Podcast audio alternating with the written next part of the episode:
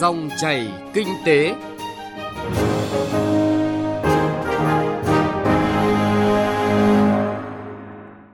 Biên tập viên Thu Trang kính chào quý vị và các bạn. Dòng chảy kinh tế hôm nay có những nội dung đáng chú ý sau.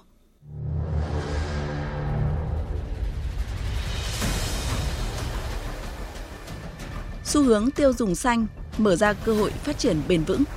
Ngành công nghiệp hội nghị và triển lãm của Thái Lan tìm kiếm cơ hội hợp tác tại thị trường Việt Nam. Đồ gỗ mỹ nghệ của Việt Nam hướng đến thị trường tiềm năng ASEAN.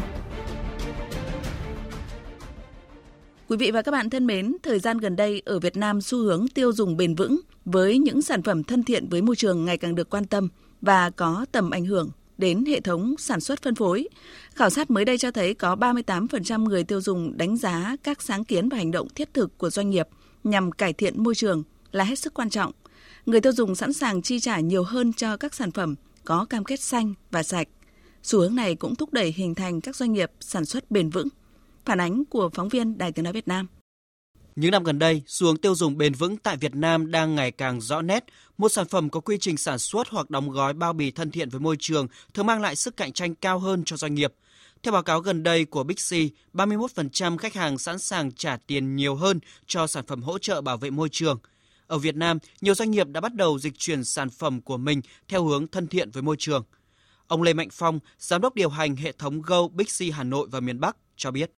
Với chúng tôi thì không phải ờ, đến bây giờ chúng tôi mới tham gia vào ờ, quá trình ờ, tiêu dùng bền vững. Do đó là khi bắt đầu thì chúng tôi đã có rất nhiều các chương trình bảo vệ môi trường. Trong những năm qua, chúng tôi có ghi nhận cái sự thay đổi của khách hàng là có và một cái sản phẩm có thân thiện với môi trường mang lại sức cạnh tranh cho doanh nghiệp. Đến lúc này thì cái xu hướng mà người tiêu dùng lựa chọn giữa một sản phẩm có thân thiện với môi trường và không thân thiện với môi trường thì bắt đầu rõ hơn. Chúng tôi ghi nhận là giữa một cái sản phẩm thông thường và một sản phẩm thân thiện với môi trường ấy thì cái sức bán của sản phẩm thân thiện môi trường đang cao hơn. Đó là một tín hiệu tôi nghĩ là rất, rất tốt và để công cuộc này mà phát triển nhanh hơn thì chúng tôi sẽ kỳ vọng là sẽ có nhiều nhà sản xuất hơn đưa các sản phẩm cung cấp sản phẩm như vậy. Và một phần nữa là chúng tôi kỳ vọng là cái cái dịch chuyển về mặt hành vi người tiêu dùng cũng như là sự đồng bộ tham gia của rất nhiều từ chính sách nhà nước đến các doanh nghiệp và đặc biệt là người tiêu dùng sẽ giúp cho chúng ta có một nền sản xuất cũng như là tiêu dùng bền vững.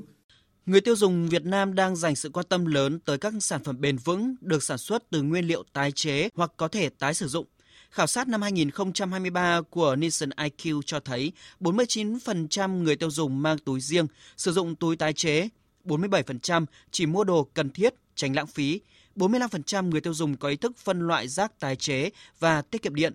Nghiên cứu cũng chỉ rõ sự kỳ vọng của người tiêu dùng với các doanh nghiệp về những sáng kiến và hành động thiết thực nhằm cải thiện môi trường. Bà Đặng Thúy Hà, Giám đốc bộ phận Consumer Insight Nielsen IQ Việt Nam cho biết, xuống tiêu dùng xanh, sống xanh được dự báo sẽ phát triển mạnh mẽ trong thời gian tới. Do đó, sự dịch chuyển sản xuất xanh đúng lúc để bắt kịp nhu cầu thị trường chính là cơ sở để doanh nghiệp phát triển bền vững hơn. Người dân nào bắt đầu quan tâm nhiều hơn tới sức khỏe, à, quan tâm tới cái việc là mình sử dụng những sản phẩm gì tốt cho sức khỏe, à, đặc biệt là sau cái đại dịch thì cái việc là quan tâm hơn đến sức khỏe và không chỉ là sức khỏe cho bản thân, sức khỏe cho gia đình và thậm chí là sức khỏe cho xã hội. Vậy cho nên là những cái hành động của họ, họ đã bắt đầu à, tập thể dục này, mức độ tập thể dục nhiều hơn này, ăn uống đã quan tâm tới câu chuyện là à, dùng những cái thực phẩm xanh, sạch nhiều hơn này và có cái chế độ ờ, dinh dưỡng phù hợp thì đấy là một cái xu thế mà chúng ta nhìn thấy rất là rõ đặc biệt là ở Việt Nam thì cái tỷ lệ này là cao hơn so với khu vực. Để thúc đẩy sản xuất và tiêu dùng bền vững, Bộ Công Thương đã trình Thủ tướng Chính phủ ban hành quyết định phê duyệt chương trình hành động quốc gia về sản xuất và tiêu dùng bền vững giai đoạn 2021-2030 trong đó nhấn mạnh việc thúc đẩy quản lý, khai thác và sử dụng hiệu quả bền vững tài nguyên, khuyến khích phát triển nguyên vật liệu và sản phẩm thân thiện môi trường có thể tái tạo, tái sử dụng và tái chế, thúc đẩy sản xuất và tiêu dùng bền vững trên nền tảng đổi mới và phát triển các mô hình sản xuất và tiêu dùng bền vững, hướng đến phát triển nền kinh tế tuần hoàn ở Việt Nam.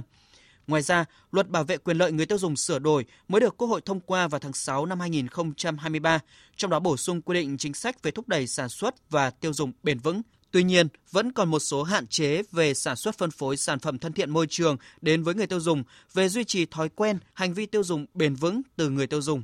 Bà Nguyễn Quỳnh Anh, Phó Chủ tịch Ủy ban Cạnh tranh Quốc gia, Bộ Công Thương nhìn nhận.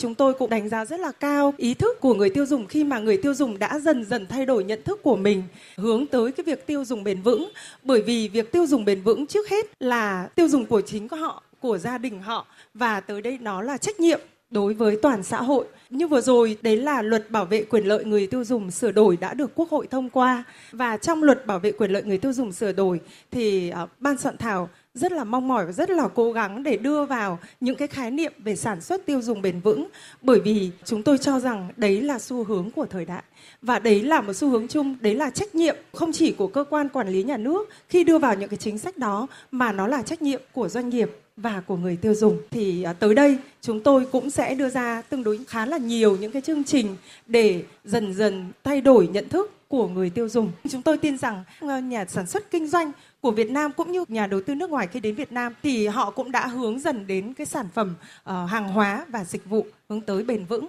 Khi kinh tế ngày càng phát triển, mức sống người dân ngày càng được nâng cao, nhu cầu được sử dụng các sản phẩm dịch vụ có chất lượng tốt, an toàn cũng ngày càng tăng. Do vậy, thúc đẩy tiêu dùng xanh là động lực để các doanh nghiệp nhanh chóng chuyển đổi các giải pháp sản xuất bền vững trên toàn bộ quy trình sản xuất.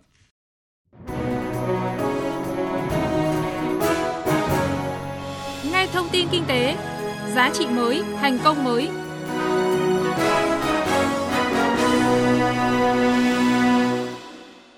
Dòng chảy kinh tế tiếp tục với một nội dung đáng chú ý khác. Thưa quý vị và các bạn, tăng trưởng kinh tế nhanh đặc biệt trong lĩnh vực sản xuất và đổi mới của Việt Nam đã tạo nên một thị trường hứa hẹn cho sự phát triển của ngành công nghiệp, hội nghị và triển lãm mai Các doanh nghiệp thuộc ngành công nghiệp hội nghị và triển lãm của Thái Lan xác định Việt Nam là một đối tác quan trọng để tìm kiếm cơ hội thúc đẩy sự phát triển thông qua thực hiện các triển lãm thương mại. Phóng viên Bá Toàn thông tin. Hiện nay, ngành công nghiệp Thái Lan đang tập trung phát triển bao gồm một loạt các lĩnh vực đa dạng, đặc biệt là những ngành sẽ tạo cơ hội cho doanh nghiệp của Việt Nam như công nghệ điện tử và điện lạnh, nông nghiệp. Hơn nữa, công nghệ thông minh và số hóa đang trở thành một ngành mới nổi, tạo nên một thị trường hứa hẹn cho sự phát triển của ngành công nghiệp hội nghị và triển lãm.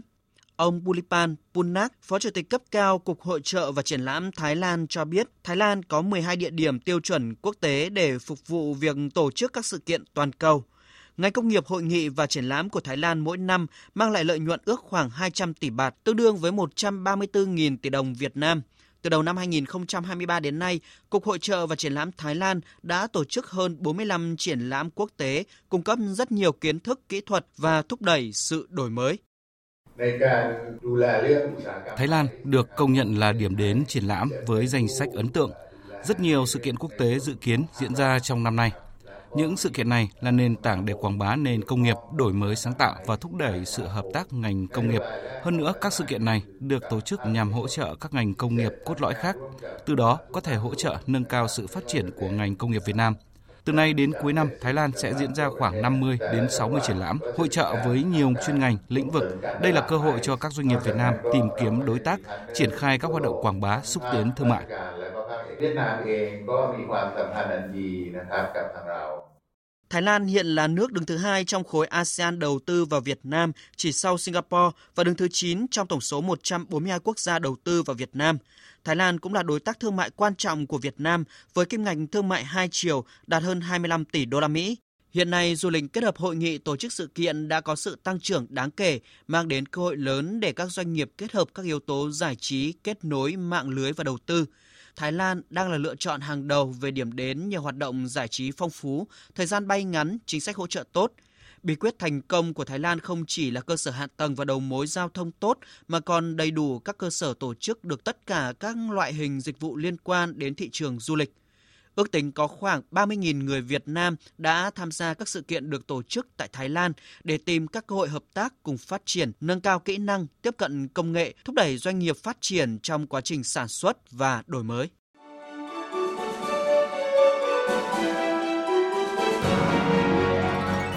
Dòng chảy kinh tế, dòng chảy cuộc sống.